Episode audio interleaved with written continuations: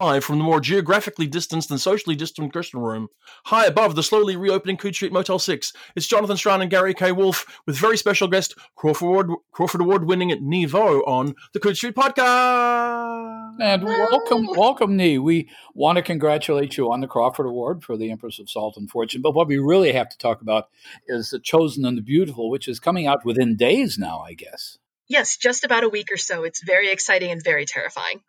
uh, well, congratulations on it. It may be the prettiest book I've seen all year. It's so pretty. Greg Ruth, who's the artist, um, they sent me a mock-up of the cover, and I was my brain just stopped. It was so pretty. It really is. it is. It looks like one of those books, and if listeners, if you haven't the chance, go, follow one of the links from the from the show notes and see this stunning, beautiful thing. It's the kind of book you buy this sounds terrible when you say, we're not even sure you want to buy the book. You just want to have this pretty, gorgeous thing. And it's a terrific book. But anyway, hello, everybody. Well, hello. hello. I'm so happy to be here today. Well, well one of the things, that, before we're done with the uh, cover, I mean, I noticed when the uh, cover was announced, there were a lot of uh, tweets, a lot of anticipation for The Chosen and the Beautiful. Some of the tweets were like, I want the name of the model for that cover because she's gorgeous. Uh, mm-hmm. And, uh, but the other, the other thing which made me a little apprehensive before reading the novel was a number of people who apparently had been assigned The Great Gatsby um, in high school. I suppose we should back up and explain to our listeners that The Chosen and the Beautiful is essentially a fantastical version of Gatsby retold from the point of view of, of Jordan Baker, who is of Vietnamese descent and queer. And uh, actually, she fits pretty much within what we saw in the in, in the in the Fitzgerald novel in many ways. Uh, she hasn't changed that much. She's still mean. She still has a very good time. Mm-hmm. She still uh, dumps Nick at the end, or he dumps her, depending on who you believe. The thing that uh, that made me apprehensive were tweets saying, uh, "I hope you can fix what's wrong with that novel." All the people who had been forced to read the novel in high school and hate it. I happen to love it, and twenty pages into your book, I figured you must love it too. I adore it. It's um so I read it. I was given it in high school the same way most uh, many American students mm-hmm. are, mm-hmm. and I had I went into it with the same kind of anticipation I did for many of the other ones, which was with none at all. Mm-hmm.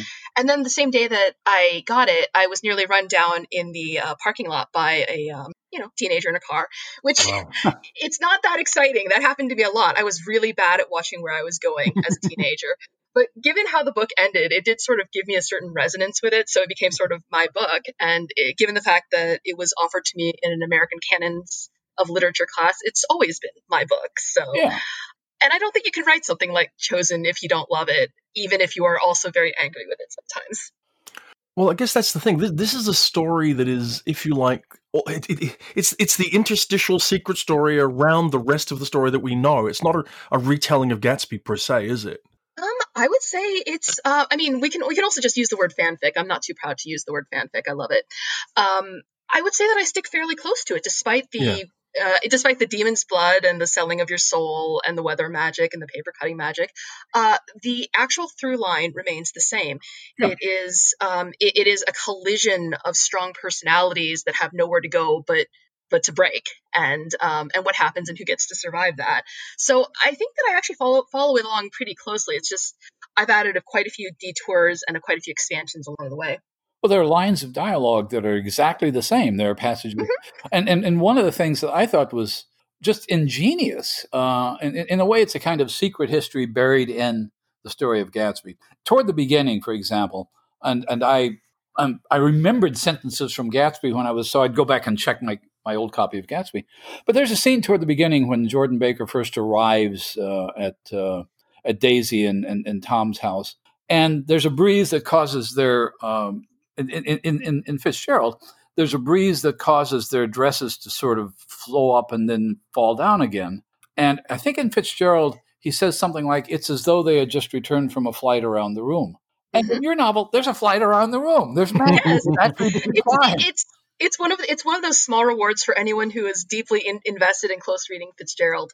Um, the best version of that, and the one that I'm already beginning to see myself, excuse me, the one that I'm already beginning to see myself get credit for, is after Nick and Gatsby have um, their first conversation, and Jordan's very smart little line is, "Are we having a gay time now?" Mm-hmm. And I've already seen myself get credit for that one, and that one's absolutely in the original. so I've been trying to, I've been trying to tell people, no, that one's not me. That one's that one's actually Fitzgerald. Please. But keeping in mind that in 1925, gay meant something a little bit less specific than it does today. It's still a very smart line, though. It is still Hmm. I, Jordan. Jordan is hinting at something, although in the original, I'm not precisely sure what she's hinting at. Uh-huh. Um, but it's still there, and it's still very pointy. Well, there's another point that she makes. I, I don't want. I don't want to geek out over the details of about the novel, but I, I did. I- I, I said this in my review, which you'll see in a couple of days, also. Oh. That it does help to have read The Gatsby because there's another line that's very telling. Uh, you you retain this business. Tom Buchanan, Gatsby's uh, Daisy's husband, is a racist, and he's enamored of this racial theory of the color. And and the quotation from Gatsby about the rise of the colored empires or something, you retain that. But at the oh, end of that, in Gatsby, Daisy says, Well, I guess it would better beat them down. You give that line to Jordan, who says, I guess you'll have to beat us down. Right, right. That's really And I- clever. It was fun. It was so very fun to imagine who Jordan must be and to understand that this is the world she lives in and this is her defense for it, which Right. is just to be as snarky and as casually mean about it as she can be. Well, try, give us a picture, if you can, of where does the Chosen and the Beautiful start in real terms? Obviously, you'd read Gatsby in in in school and probably reread it and reread it a bunch of times. As you come towards the, the, the, the copyright date that allows it all to be open to the world, at what point do you go, I'm going to actually try and write this story? okay, this you're gonna like this. Um, essentially, what happens is I had the I, I had the the copyright uh, date uh, in my mind almost when I first um, read the book, and you know when I was a teenager, and hmm. then I forgot it for many years, and I remembered it, and I forgot it, and I had actually only been with my agent for about maybe oh maybe a year at that point, hmm. Diana Fox over at Fox Literary. And she and uh, I was actually writing another novel for her, and she we were just talking on the phone, and she asked me if I had anything else going on, and uh-huh. I think I, I think I told her it's like, oh, well, I've always had this idea of doing a magical retelling of uh, The Great Gatsby, and since the book the book is coming out of copyright next year, and then she gets really quiet, and then she says, "Nghi, I want you to stop writing what you're writing, and I want you to go write that instead." I'm like, okay, that's fine. so I still I still have that unfinished half a novel that I'd like to get back to sometime, but you know, I got I got the chosen and beautiful out of it, and I can't really uh, I can't really say that that's a terrible thing. But just to put things in context, you had already finished um, when the tiger comes down the mountain uh, before this, as, as as well as the Empress of Salt and Fortune. Actually, no. I think I had written another novella before that, which w- would be further along on the Singing Hills canon. Um, Tiger, when the Tiger Came Down the Mountain came out after that, and I wrote The Chosen the Beautiful in about um, about a month of research and Hmm. four months of straight writing. So it's it's all very confused. My first actual novel that I've ever written isn't coming out until next year, so it's, it's a very funny little timeline. This is a novel. This is, uh, one, what do you say to people who ask, should they have read The Great Gatsby before they read this? if they wanna. If it that's up to them. I think that I think that there's a little bit more fun to be had if you if you do read it. I think that even without it, it's not hard to get the idea that these are very terrible people doing some very terrible things, and I figure that comes through just fine. It does. Uh, and you realize, of course, that people, uh, fan, especially fantasy and science fiction people, there are some who are going to read The Chosen and the Beautiful and be motivated to go back and read Gatsby. And they will then be reading Gatsby as a secret history within your novel. That is going to be very very strange. Um, but i mean that's that's not necessarily inappropriate because a lot of what i do in uh, the chosen and the beautiful i'm really just opening up what fitzgerald already put wh- what fitzgerald already has in there. Fitzgerald writes so tight and so beautifully Right. and he's hinting for to, towards an audience that knows exactly what he's talking about and even at a 20 year remove because you know i don't know if you know about the history of the great gatsby when it got its real revival during world war ii It was a flop when Um, it came out. It, it, it, it was a, it was a terrible it flop had not earned out when he died. No, it hadn't. And um, one of the darkest or darker, funny uh oh stories that I heard was he and Zelda actually heard about a performance of The Great Gatsby going up. And of course, they dressed themselves to the nines to go to it. And they realized it's basically a college readers theater group that's doing it in like a, a small room in the student union. which ah. they were very gracious about. But that was a, that must have been a moment. Oh yeah, definitely. I, a couple of friends of mine went to see the reading, some theater in New York about three or four years ago. Did a ah. staged reading, uh, a, a, dramatic staged reading of the whole thing, word for word. And a friend of mine who went to see it uh, said it was absolutely beautiful. It was absolutely uh, brilliant. It, it's not that long actually, but it was. It's about four to six hours when you're reading it on stage, I guess. It is it is about forty two thousand words, and I just about double that length uh, for Chosen. So weird facts that that stick in your mind as you're as you're uh, making the words happen. So I mean, Gatsby's a, a, work from the great literary canon, certainly the great American canon. How is it being a young reader at the time that you encountered the book encountering the literary canon and how important is it do you think to engage or not with it in some way so that you can find a space for everybody in it um, this is actually something that I've thought about a lot because the whole time I was writing it, and honestly, um, a few times as I, as production is rolled out and as Tor has taken up um, the banner as Tor does very skillfully, the question becomes, how dare you? that is definitely one that I've asked myself. It's one that I have been asked and the answer comes down to something very simple and greedy it's ownership. Mm-hmm. Um, American canon is something that is given to American students. If you are a, a, public school student in the United States, these things are given to you for some value of given, as in you will not graduate if you do not read mm-hmm. these. You will not pass the AP tests if you do not have a thorough understanding of these books. And um, I grew up in the 90s. Uh, I graduated, you know, high school class of 2000. And um, what it comes right down to is the canon that I was given has no place for me in it. It has no mm-hmm. place mm. for um, it has no place for people who aren't white. It has no place for people who are queer. Mm. And that was what was given to me. And if it is a real gift, um, if it is something that is meant to enrich me, it's meant to make me say a better American, a better person, then it's my responsibility and my right to do what I want with it. Is that also the real value of copyright expiring, do you think? There's a lot of talk about copyright, and I don't think about it over much, but I remember years ago talking to a friend of mine, and they were saying the thing about co- uh, extending copyright too far is these these works belong in the culture; they come from the culture to some degree, and you get to repurpose and reconsider and in, you know, re-enrich them in many ways by doing exactly what you've done by taking them and repurposing them.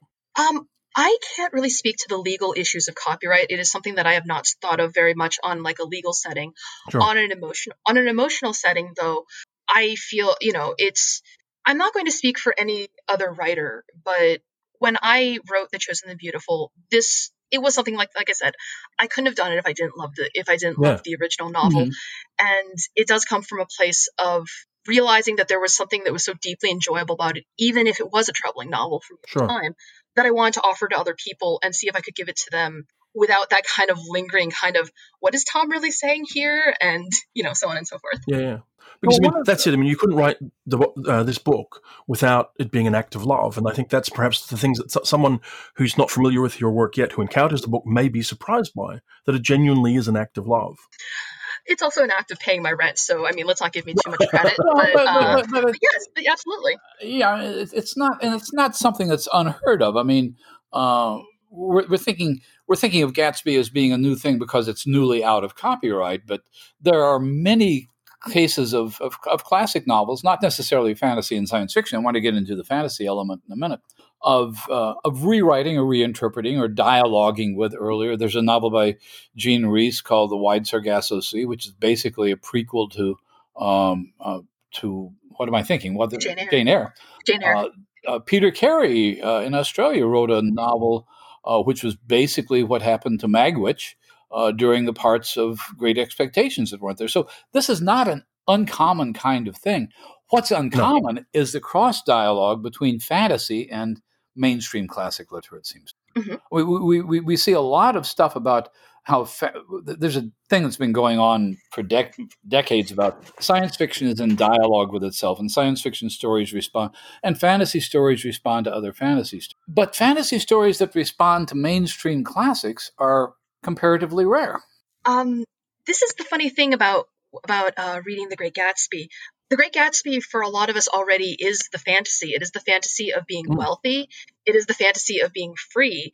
And it's the fantasy of living in what was not, but which we are encouraged to look of think of as a as a simpler, wilder, more romantic time. So I haven't. I don't think I've taken it too far. I mean, if you think about our hmm. fantasy of uh, of New York City in the 1920s, right? I, I you know I've done the research. It was a very dark place sometimes. Um, it was it was very harsh. It was very ugly, but not that that's not the that's not the fantasy that Fitzgerald gives us, and it wasn't the fantasy that he was living. It was the fantasy he was living or tried to live. Um, but it wasn't his reality either. But, but, my argument is it's a fantasy he was very critical of also.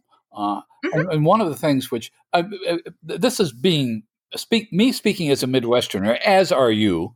Um, mm-hmm. That's I think is an important theme in the novel that most New Yorkers overlook, and that is the Midwestern critique of New York society. I mean, Fitzgerald came from, came from Minneapolis. He went to school in Minneapolis, but he was everybody thinks of him as a, as a jazz age New Yorker. He was mm-hmm. very skeptical of everything that was going on in New York. Uh, there's that one phrase. He was very skeptical, but he very much wanted to be a part of it. Wanted you, to be a part of it. You can't escape that longing. right. Um, so, so there's that love hate relationship which I think is the mm-hmm. love hate relationship between the Midwest and, and, and, and, the East. There's a, there's a part in your novel which is not, you don't make a big deal out of it, but it fascinates me that magic is kind of draining out of the East and moving westward. What did you mean by that? Uh, I probably had written, I probably had read an article about manifest destiny and what Americans feel entitled to, and just threw it in. Uh, I there is so many things in this novel that I read very quickly and that I just sort of assimilated into the worldview. But that's part of it. There is this part. Uh, part of it is also the fact that you're right. I am a native Midwesterner, and I reject the idea that magic only exists on the coast. Let, us put it that way. There was a famous story that I used to love. I, I, I, I will, will, stop doing this in a minute. Uh, James Thurber, another Midwesterner, and another actually unsung fantasy writer um, who come, came from Columbus, Ohio, and became a famous New Yorker writer, was at one point got into an argument with the er- editor of the New Yorker, a guy named Harold Ross, the founding editor of the New Yorker. And and Thurber's argument was all the great American novels come from the Midwest. He was talking about Mark Twain, he was talking about Huckleberry Finn, he was also talking about Booth Tarkington, and he was talking about himself. And Ross, the editor of the New Yorker, said, if all the great writers come from the Midwest, how come they all moved to New York? And Thur- Thurber said, Thurber said because the competition was too hard out. let, let, me ask. You mentioned earlier that uh, this was fanfic of uh, the, the, Great Gatsby. What's your relationship to fanfic? It kind of echoes in with what I'm talking about copyright. I mean, it's, it, fanfic is where enthusiasm meets creativity, and where the culture blends, particularly in uh, genre-related circles. What's fan- fanfic meant for you? For me, fanfic is um, both a place to sharpen my skills as a writer. It is a place for me to explore other people's ideas and to find out what makes them unique and what makes them universal. Mm. Um, fanfic is also very much a community. It is a place where um, the, where there is a certain amount of professionalism that should never be reached. Um, it's it's it goes down to the money line. You, mm. you know, you do not make hmm. money off of off of uh, off a fanfic that isn't out of copyright. Let's put it that way. Um, and part of it is the fact that because most fanfic is specifically non monetized, there's this sort of wonder in being able to play with it, to basically be good in ways that don't involve money, which is a hard thing to get, I think, if you're an artist in this day and age where, you know, hmm. everyone has, everyone's got a bit of hustle, everyone's got, you know, everyone's got a side gig. And um, the, while you can take the skills from fanfic and stretch them into other avenues uh, very easily, um, you beca- uh, uh, there's a goal of being good without being paid, and that's that, that's something that's very special in our world. I think. It also occurs to me that although it's not widely stated in this way, it's a classic part of how any writer learns to write. I mean, I've heard writers in the past say, you know, things like you've got to write a million words of junk to get it out of your system so you can learn how to write, and you've got to write your influences out. You've got, you know, like I know people said, you know, I had to write my Theodore Sturgeon story, I had to write my Philip K. Dick story. I had to get it out of my system.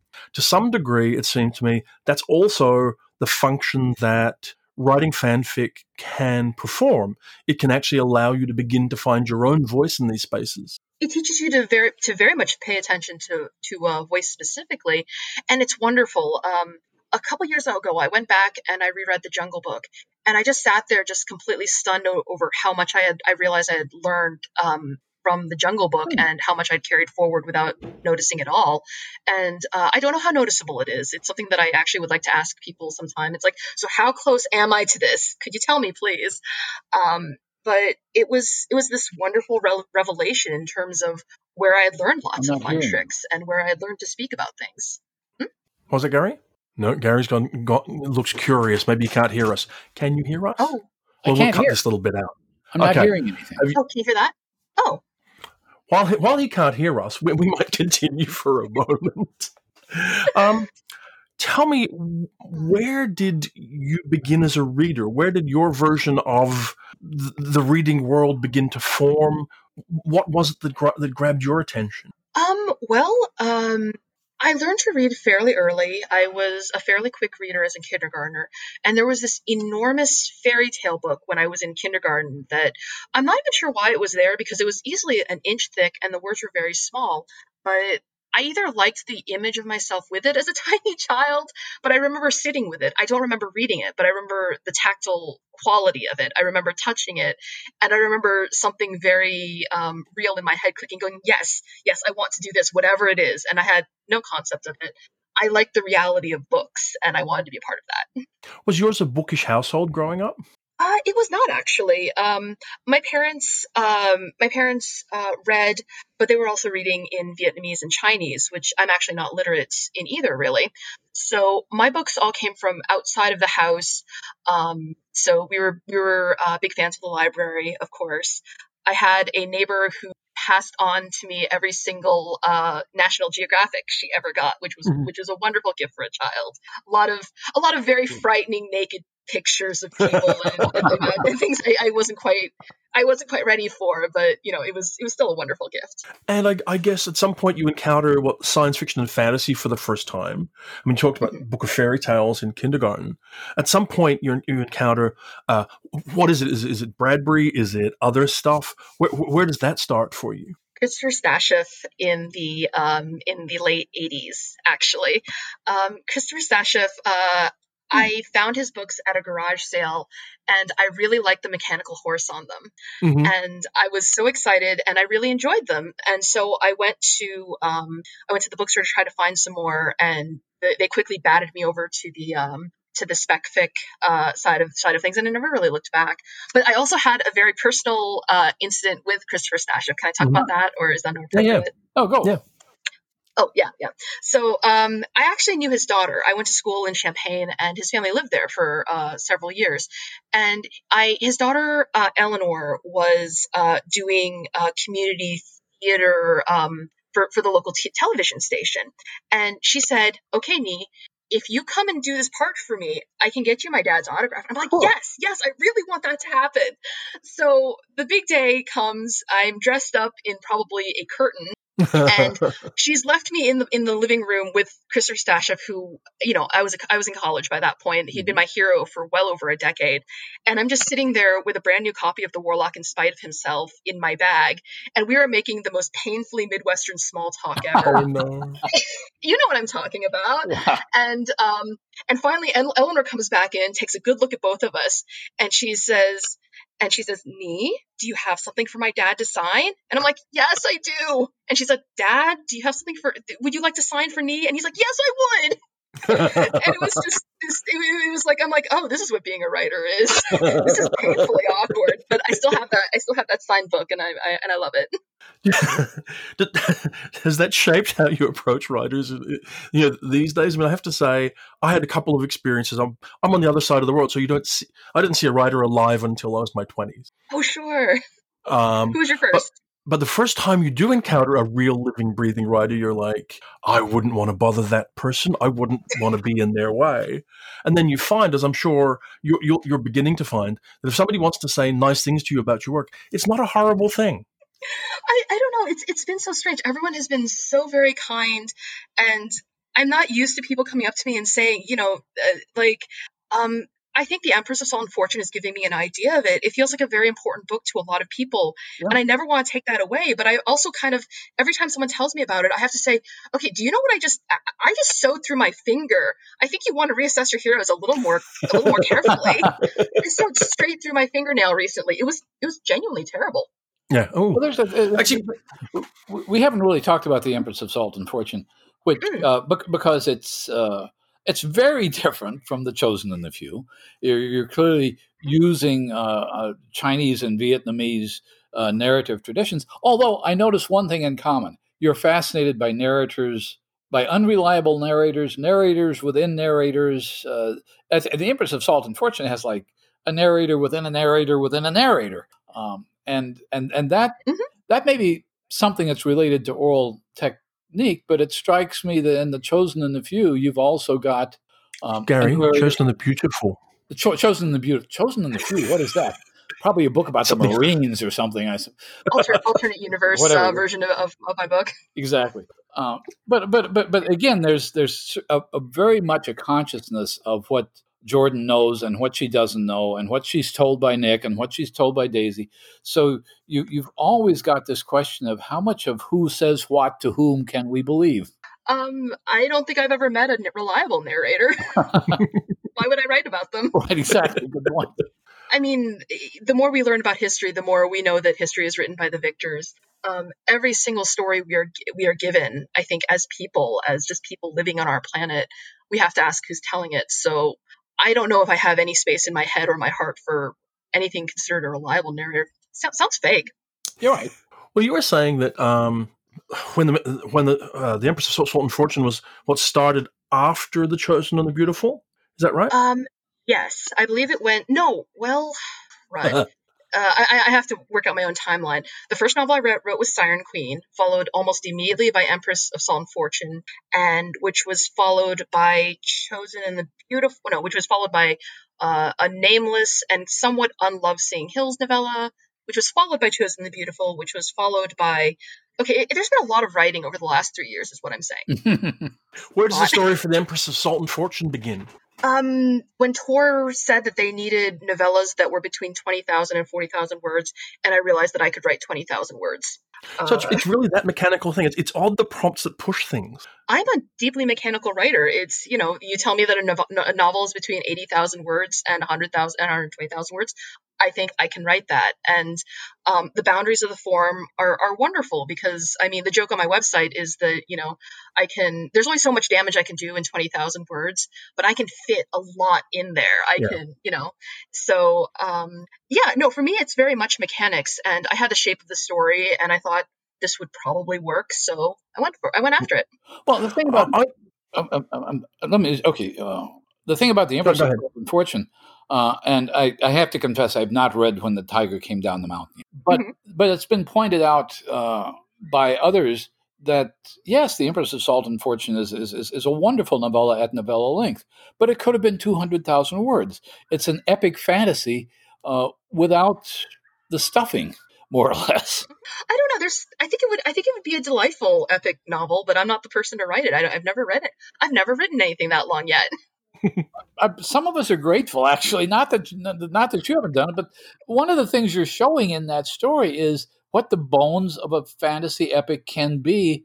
Uh, in the way that they might be in, in, in looking at ancient historical texts, where there's things things are, are summarized, but there are not hundreds of pages of description of clothing. And I know people love that. There are people who are in love with descriptions yeah. of clothing and food and so forth and so on. But I really like the story to get along, and that story moved right along. And when it was over, I thought this is a really big story in a really small space. Yeah. Um, it's, I mean, I've heard it called trick writing, and I, I feel very proud of that. Actually, I feel mm-hmm. like, I feel like I managed to get away with telling people exactly what I was thinking, and I only had to do it for twenty thousand words, and then I was done, and I got to go to something else. one thing I want to touch on but that goes back a moment is how important is it having something like Tor.com existing in the world to write for? I tend to believe that we, when we look at the history of the field, one of the things that we don't understand well enough are all of these additional non obvious prompts that create things and create a space for them to occur. And right now, particularly Tor, but other pu- publishers as well, are doing this kind of thing. How much of what when the tiger came down the, mountain became the Empress of Fortune, the Chosen, the Beautiful, is because of that space. It has everything to do with that space and it has everything to do with um, people like my editor uh, Ruoxi Chen for example, um, specifically deciding that they were going to look for voices that did not match what they might have seen previously, mm-hmm. um, that wanted to make room, that wanted to say, these are not the only stories we've been telling. What are what else can we do? And I have nothing but respect and gratitude for Tor as being a person who asked for being the people that asked those questions. Um, when I was, like I said, I grew up in the 90s, and um, I'm sure you, you, gentlemen both remember what the uh, bookstores were like at the time and what, you know, or the section at Barnes and Noble were like. And I remember looking around and I was thinking, huh, I suppose the only stories that feature Asian people in them are stories that deal with identity in a contemporary setting. And I wasn't even mad. I just, I, I just thought, I just looked at the world that was around mm-hmm. me and I didn't see anything else. So obviously that was the way the world was. And Tor, who has a great deal more vision than I do, and um, and they are they are they have vision and they're ambitious and they're reaching out and i think that's wonderful and they're going to be touching a lot of people i think with just with the choices they make and the voices they push out there. What was the process of editing the book right on the chosen the beautiful say like? How much was it what you expected? Um let's see uh the chosen and beautiful was a fairly straightforward edit, I believe. Um, it only, I think it took, uh, there, we, we let it cool off for a little while, and then I think we went into edits and I was asked to shift a few things. I was asked to write a better, a, a, a better, better or different ending, depending on. I would say it's better. The this is a better ending. Um, but you know, I'm I'm a writer who takes direction pretty easily. So when I'm asked to you know change something uh, my response will be okay why don't you just let me take five or six runs at it and you just pick the one you like best. It's fine. So you know it's it's it's fairly straightforward and uh, i don't have i i don't think i have a lot of ego about my work. There are some things that i would refuse to change but working with diana fox working with Ruoxi Chen we're basically on the same wavelength in terms of what we feel is the important thrust of a story and what can be changed and what shouldn't I guess partly I'm, I'm thinking that it's got to be a journey, though. I mean, you start off in the mid 2000s writing short fiction exclusively, and you know, sort of you know reasonably short, short pieces, four, five, six, eight thousand words long, going through from mid 2000s through to the mid 2010s, I guess, 2015, 16, 17, when at least publicly, that's when we first start to see something a little longer happening. That's got to be a bridging leap of faith kind of thing creatively that you can push on and on and make a bigger thing and have it not feel like a chunk of pieces. Um, that is, it, it's sort of a, a way of, um, it makes me sometimes feel like, uh, as a genre kind of working backwards because there was a time when, uh, short stories were how, was how everyone made their living. Uh, mm-hmm. Fitzgerald made most of his money off of short stories. Uh, Dickens made most of his money off of, uh, serials.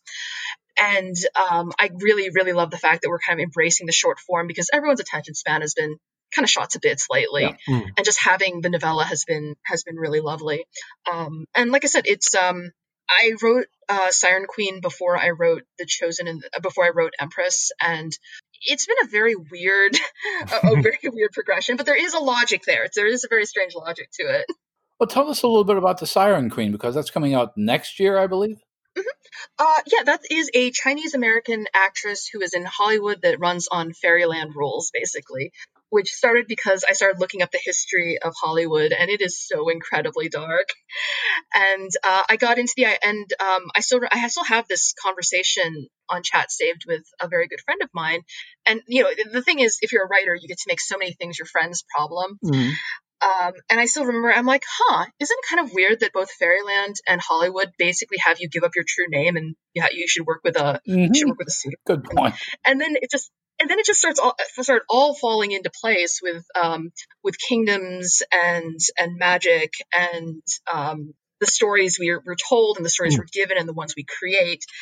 And I think that Luli is a very different character from Jordan. Luli is the main character of Siren Queen. She's a lot more focused on survival. She's actually had to work for a living, which Jordan has never done. Mm. Um, so I think it'll be a, a, different and very enjoyable experience for anyone who's coming off of uh, coming off Chosen. Well, thinking about and listening. Sorry, Gary. Oh no, no, no, go ahead and see what you're going to say. I was going to say, listening to you describe the book, it made me think. I mean, in a sense, uh, not in the contemporary marketing sense, but in a sense, uh, The Chosen and the Beautiful is an urban fantasy. And it sounds like you know, Siren Queen is very much an urban fantasy, particularly in that classic mid 80s mode that came out of the Terri Windling Ace school. And oh, I'm right, like uh, Borderlands. yeah, Borderlands, uh, oh, the, the, Charles de Lint books, uh, stuff like uh, The Wizard of Pigeons, the Megan Lindholm book, those kind of things. And so mm-hmm. I'm kind of curious, was that something that you were that you're familiar with and read through, or is this just one of those things where being able to use the tools of fantastic to approach a story in the modern world allows you to unpack the modern world more? I think I probably started off with saying that dragons are cool. Yeah, um, fair it's enough. because if, if I can write about magic, why wouldn't I? If I could, if I can write about, if I can write about deals with the devil, why wouldn't I? Um, it's it's exactly where my interests go. It's what I like to read. Um, as you may have guessed from the happy face I made, uh, I loved urban fantasy. Uh, you know, back in the 80s and 90s, uh, the Border Town books, um, Mercedes Lackey back in the day. Mm. It was just and and I've, you know, I've lived in cities my whole life. I've never, you know, I've, I've never lived on a farm. I've never lived in the forest. And when we're looking for stories, we want touch points that anchor us. And I'm not anchored by trees. I'm anchored by my public library and I'm anchored by my post office and the very nice grocery store and the less nice grocery store that I'll go to because it's closer, mm-hmm. you know? I want to go back to the Siren Queen for a minute because uh, when you were describing it, the thing that the thing that came to mind was there was a, a, a mini series last year, I think a Ryan Murphy series called Hollywood, which was like mm-hmm. the history of Hollywood with a which was essentially a fantasy because it ended up as a fantasy. But one of the subplots uh, was about probably the only Asian actress that most people could have named in the 30s, Anna May Wong, uh, and it tried to deal with that issue uh, in, a way. It didn't deal with it as completely as it might have, I suppose, because I know one of the things that has been a. I used to have uh, this friend who was actually a dean of a uh, a law school somewhere, who was also a uh, historian of of uh, Asian Americans in cinema.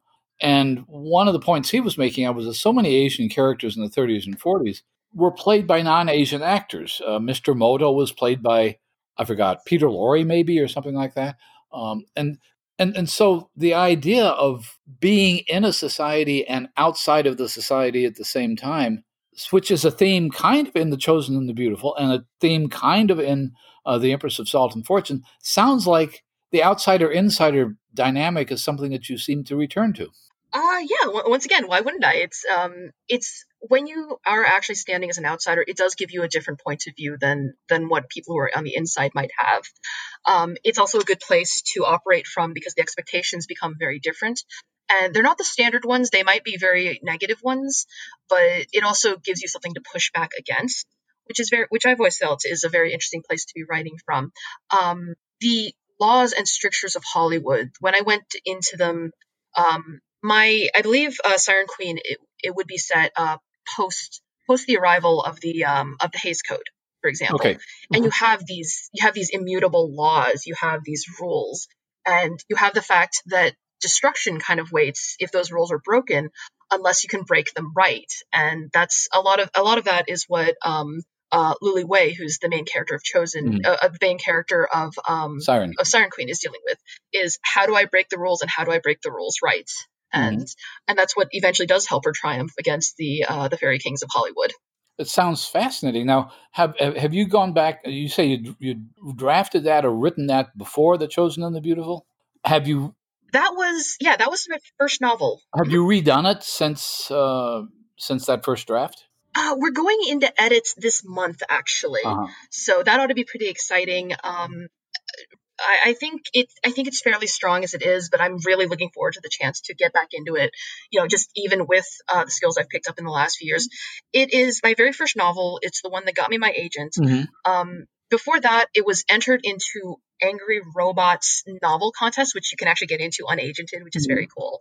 Um, and it apparently came kind of close, so I thought maybe I was onto something. Cool. Do you feel like you're a different writer than you were when you wrote it? Hopefully I'm a better writer. that, that's that's the hope across the board. It's um uh, I think that I think I might be a little better at getting my point across.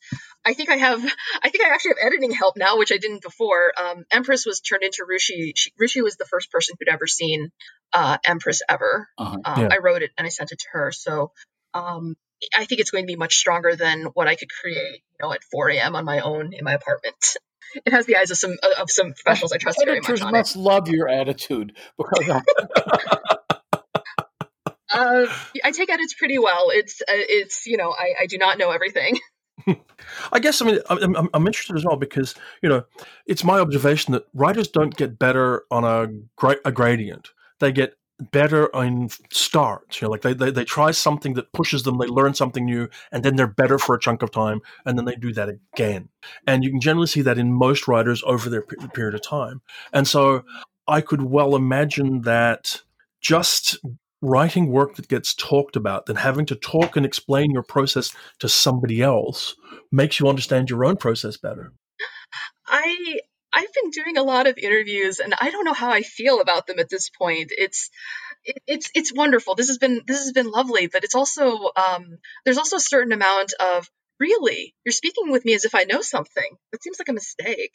Um, but yeah, overall, I think it's um, for me. It's always just words on the page, and that's the only thing that matters. It's the only thing that makes me better. It's, certainly never made me worse, and I think that occasionally talking about things makes me worse as I try to as I try on theories and and uh, take them off again. Uh, overall, I think that hopefully I, I'm a better writer than I was before, and hopefully that I have earned enough trust from my readers that they're willing to come along with me for 200 words or, mm-hmm. or I'm sorry, 200 pages or uh, 300 pages or or um, or, or just 100. As a new writer whose career has really kicked off, has happened in the 21st century. How has it been entering the field? Has it been a welcome ex- experience? Has been a difficult experience? I know you've had a good experience. You've, you've said with Tor.com and Ruoxi, which doesn't surprise me because she's fabulous. But great. Um, how has that been for you? It has I think it's been a very good experience. I don't think there has better been a better time for me to get into into writing. Um, my first real exposure to professional spec fic writing was uh, honestly about maybe 12 years ago, back during the live journal days, mm-hmm. and things. Um, and I got a sort of, you know, I got a sort of spy's eye view of uh, what the process was like and what people were going through. I don't think I would have coped very well if I had pub- if I had published my novel te- if I had tried to publish ten years ago. Yeah. I think that there is a much better engagement of an audience that is looking for my work these days. I think that um, publishers are being to sit up and realize exactly what kind of audience they're leaving on the table, which I don't think they quite understood the same way 10 years ago. Um, and you know, it's still it's still a work in process, a, work in progress as we go on. But I've also been publishing short fiction more or less in that whole time period. Sure. Um, so it's it, I, have gotten like I've gotten like this sort of microcosm view of that. And uh, I've worked with I've worked with fantastic editors. I've worked with editors that I care about, that I still care about and uh, respect very much. And overall, I'm really glad to see that they're the ones who have come into picture with us, so to speak. Okay. Are you curious about whether the readers who loved uh, the Empress of Salt and Fortune and the Tiger came, when the Tiger came down the mountain are going to also love the Chosen and the Beautiful because they're very different kinds of fantasies? I hope they do. Um, but I think there's going to, I think that what we're realizing about what I write and what I like to write is while there are a couple themes that stay that stay consistent, mm-hmm. um, Tiger is still a very different um, animal from Cho- from um, Empress. I saw that when I was writing when I was reading my reviews, where you know people were both happy and unhappy about that. Yeah. And I think with number three, as we come out, I'm like that one's still that one's still different from the other two. So hopefully they're they're there for the things that um, that I feel are important that are consistent throughout. But I'm also just resigned to the fact that people will have um, favorites among my kids. Let's say. well, I mean, it's something when you get further in your career. If you talk to people who've been around for a long time, you will you will find uh, everybody asks Joe Haldeman 50 years later, why don't you write another Forever? Everybody asks Samuel R. Delany, why don't you write another uh, Triton or Ballad. Uh, uh there's no way you can escape the fact that people who love your novels or your novellas want more of the same, and you're not going to give it to them, are you?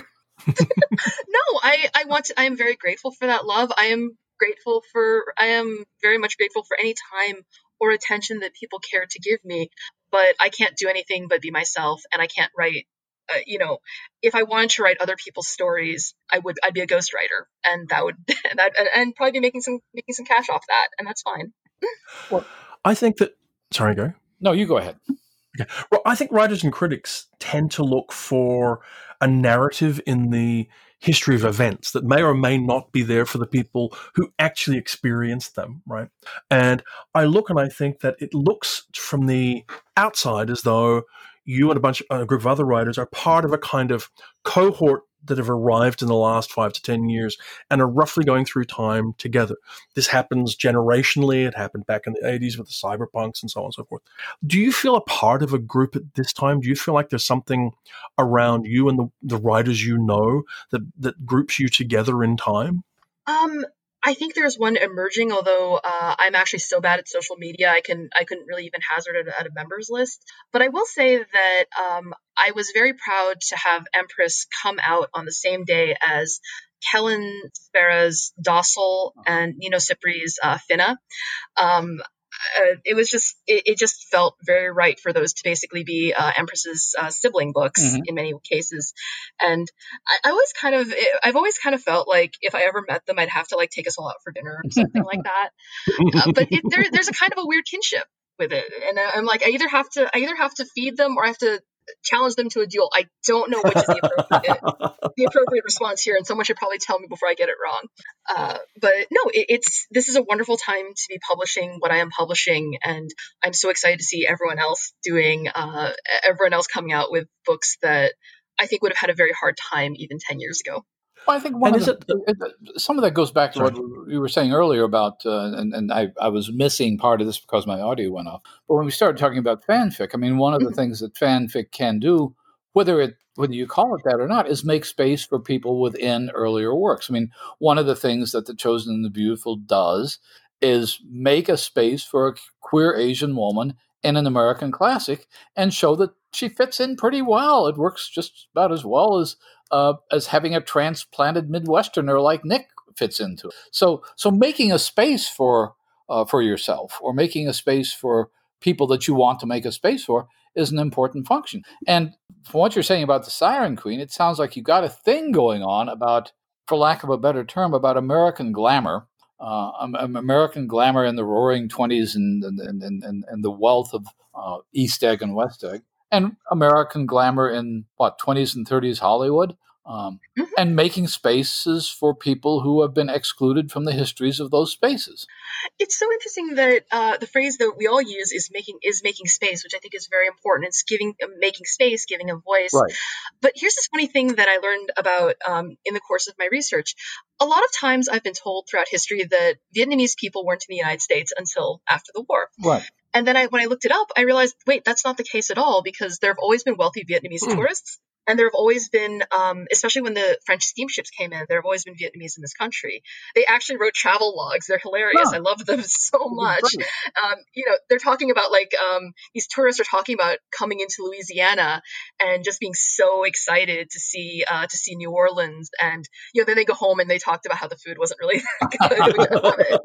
so you know, I mean, part of it is giving is you know making a space, but part of it is also shining a light on what is properly already there. It's the world the world does not look like what we were given what we were given no. in in Great Gatsby. So I want to deliver a world which is which in some ways it's fantastical, but it was already there as well. You know, someone like Jordan could have very easily existed and been running around causing so much trouble mm-hmm. in New York City.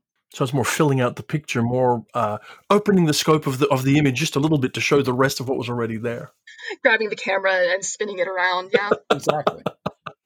Well, did you ever, at uh. any point in your uh, when you were thinking about being a writer, beginning a writer, did you ever think of writing outside of the fantasy and science fiction arena? Did you have a temptation to just write mainstream fiction? Um, I well, if you if a dragon is hallucinatory or it's a dream sequence, sure, why not? Okay, fine. I, I, like to write what I do, and um, I usually think of genre a little bit later. And the wonderful thing about having an agent is now this is all Diana's problem, and she can tell me, you know, that's that's not a thing, and or she can say, yes, yes, do that. Um, I I don't know where it's going to take me. If I come up with if I come up with a decent um, literary thick uh, novel, I wouldn't say no, but I mean, but but do I get to have dragons? That's that's the big well, question. I've, I've, talked to other writers, and I, I, I probably shouldn't name them, but uh, who who have had the experience of wanting to write a mainstream novel, and somehow a dragon just kind of creeps into it. It just sometimes it happens to some people. just creeps into it as they do. Actually, I will say this: I would, I my temperament for it is is very strange, and I'm not very confident. But romance is doing some incredible things, like in terms of in terms of pushing the boundaries on genre. Mhm. Um, I've seen some incredible, incredibly good writing come out of romance, like just within the last ten years. And you know, if, I- if I'm going to get my paws all over something, it'd probably be that. So let me ask you, because it's a very fanfic question to ask. What's your favorite mm-hmm. dragon? My favorite dragon is probably Kazul from Patricia Wrede's Dealing with Dragons. Okay, cool. That is a very I got one specific right and to, right to the tip of your fingers kind of answer. yeah, it's right there.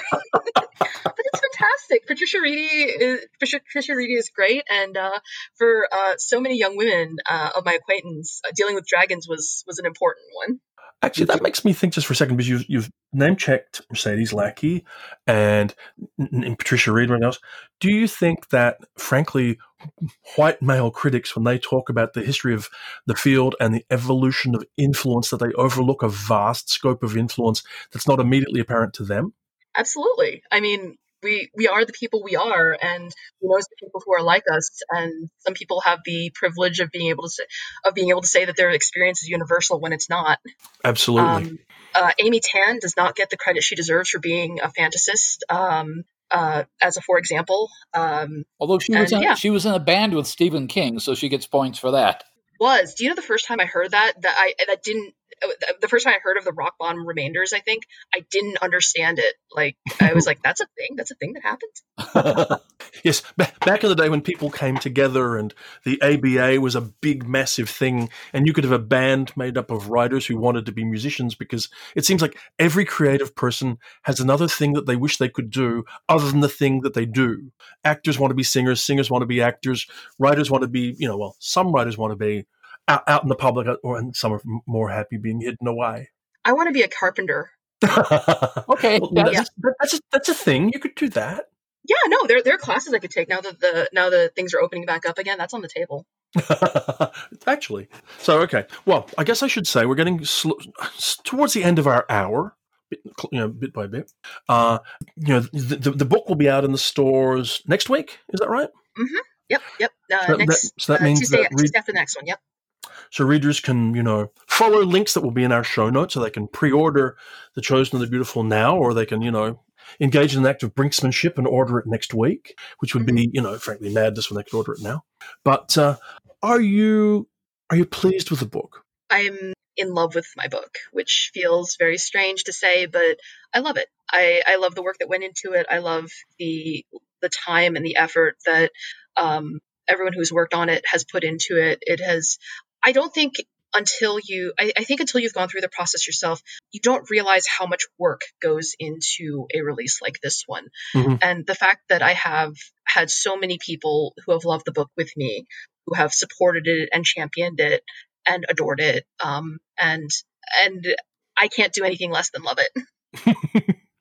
Well, it's, it's a fascinating, it's a fascinating discussion. I mean, the book itself is a discussion. It's a it's it's, it's a dialogue with a novel which uh, which we both love. You, you you love and I love, and there are problems with it, and there are things about it that need to be argued with, which is what we're supposed to do with novels in the first place, right? We argue with them. We we figure out the parts that we like and the parts we don't like. I, I think the thing, as I said at the beginning of, of the podcast, that uh, impressed me about the novel, it shouldn't have surprised me, but uh, and that is the integrity with which you treated Fitzgerald's original text. Um, and that is not, do- in other words, the worst case scenario, the worst thing I imagine might have happened would have been Pride and Prejudice and Zombies, um, which is which is not a bad uh, travesty. Actually, there's a technical term in theater called travesty, which is what that was.